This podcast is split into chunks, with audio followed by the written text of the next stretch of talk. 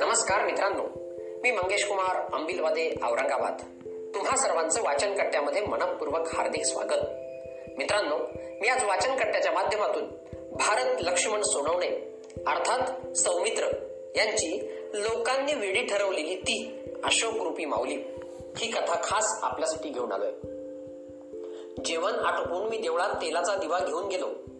तसा अंधारही झाला होता आणि थंडीही कापत होती शरीराला. वेशीच्या बाहेर असलेल्या त्या देवळातून दुरूनच टाळ मृदुंगाचा आवाज कानी पडला. सोबतीला माझ्या शिवणातिरीच्या विठू माऊलींचाही आवाज कानी पडत होता. जसजसा मी तिच्या जवळ जात होतो तसतस पावलांनीही वेग वाढता घेतला. खूप दिवसांनी गावाकडे आलो होतो. माऊलीचे वेद लागले होते या भक्ताला. शिवणामाई तुडुंब भरली होती. संथ वाहणारी शिवनाई आज मात्र भयान रौद्र रूप धारण केलेली भासत होती. स्मशानात काल सोडून गेलेल्या एकनाथ बाबांचं मड जळत होतं. दुरूनच बघून वाटेवरच हात जोडून एकनाथ बाबांचं दर्शन घेतलं. बापाच्या वयाचं असल्यानं बाप गेल्याचं दुःख व्हावं तसं झालं होतं. न कळत माऊलींच्या ओढीनं माझी पावलं देवळाकडे वळली. मला माझ्या सर्व माऊलींचे दर्शन झाले आणि धन्य झालो मी. ही माऊली पंढरीची नसून माझी शिवना तीरावरची होती. आणि मला ती पंढरीच्या माऊली समान होती.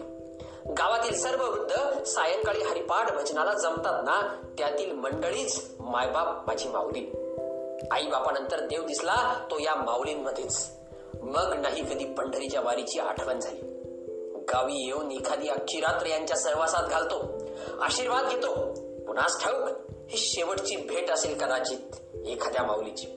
तशी कालची एकनाथ बाबांची भेट होऊ दिली नाही देवानं. आज त्यांच्या प्रेताला बघून शेवटचा राम राम घातला. एकनाथ बाबा वैकुंठाला निघून गेले. रात्री एकनाथ बाबांच्या आठवणीत आणि माझ्यासाठी माऊलींनी मला बापानं शिकवलेला अभंग म्हणलो. नाशिवंत देह जाणार सगळं आणि मी भान हरवून गेलो.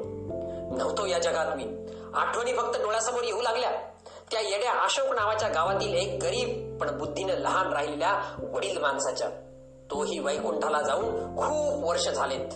आजही तसाच आठवतो हातात डफळ घेतलेला. माझ्या बापाच्या मैताला मांग म्हणून त्याला मौतीच्या पुढे डफड वाजवायला बोलवलं होतं. तो डफड वाजवत होता पण राहून राहून माझ्याकडे बघत होता. अन तो त्याचा येडाखुळा चेहरा आयुष्यभर डोक्यात कायमचा फिट्ट झाला. तो आजही आठवला की झोप येत नाही. तो डफड वाजवीनं थांबून बिडी प्यायला लागला की लोक त्याला ए येड्या आशा वाजव की असं म्हणून चिडवत होती. ते मला पटत नव्हतं. तो बिचारा त्याचं काम करत होता. गंभीर झाला होता तो. माझा बाप गेल्याचं दुःख त्याला झालं होतं. बापानं तरी पण गावी आल्यावर पारावर भेटला की त्याला इस्माईल बिडीचा एक कट्टा घेऊन द्यावा. माझ्या बापाच्या वयाचा होता तो. आणि आज माझ्याच बापाच्या भावतीला डफड वाजवतोय हे त्याला सहन झालं नाही. आणि अखेरला अग्नी डाव देताना बिचाऱ्याच्या आश्रूंचा बांध मोकळा करून दिला. बाप माझा वारला होता पण दुःख मला त्याच्या आश्रूंसाठी झालं होतं. त्याच्या रूपात साक्षात माऊली बापाच्या मौतीला आली होती. मी रडत होतो. त्याला दुःख अनावर झालं आणि तो मौत करून पुन्हा शिवनाथळीला येऊन स्मशानाकडे बघून ढसढसा रडला. हे फक्त मी पाहिलं होतं. येडा नव्हता तो. लोकांनी त्याला येडं ठरवलं होतं. नंतर काही दिवसांनी मी शहरातल्या आमच्या घरी राहायला येऊन गेलो. तसा त्याचा विसर पडला. पण एकदा दोनदा गावात दिसला. मला बघून मिश्किलपणे हसला. कारण बाप गेल्यावर आम्ही बरंच दुःखातून सावरलो होतो. याचा त्याला अतोनात आनंद झाला होता. एक दिवस सकाळी सकाळी शिवनातिरी असलेल्या संगमेश्वर महादेवाच्या मंदिरात भेटला. बिडी ओढवत होता. मला बघून बोलावलं आणि बोलला पितोस का मी नकारार्थी मान हलवली आणि तो बोलता झाला. लेकरू बापावर नाही गेलं. तुझा बाप माझा मित्र होता. असा म्हणला आणि एक एक पाऊल मागे मागे टाकत सरला. आणि जे पळत सुटला नंतर मात्र कधीच नाही भेटला. काही दिवसांपूर्वी समजलं भद्द झालेलं पिसाळलेलं कुत्र डसलं होतं त्याला. आणि त्यातच तो मरून गेला. बस एक माऊली गेली सोडून असं वाटलं.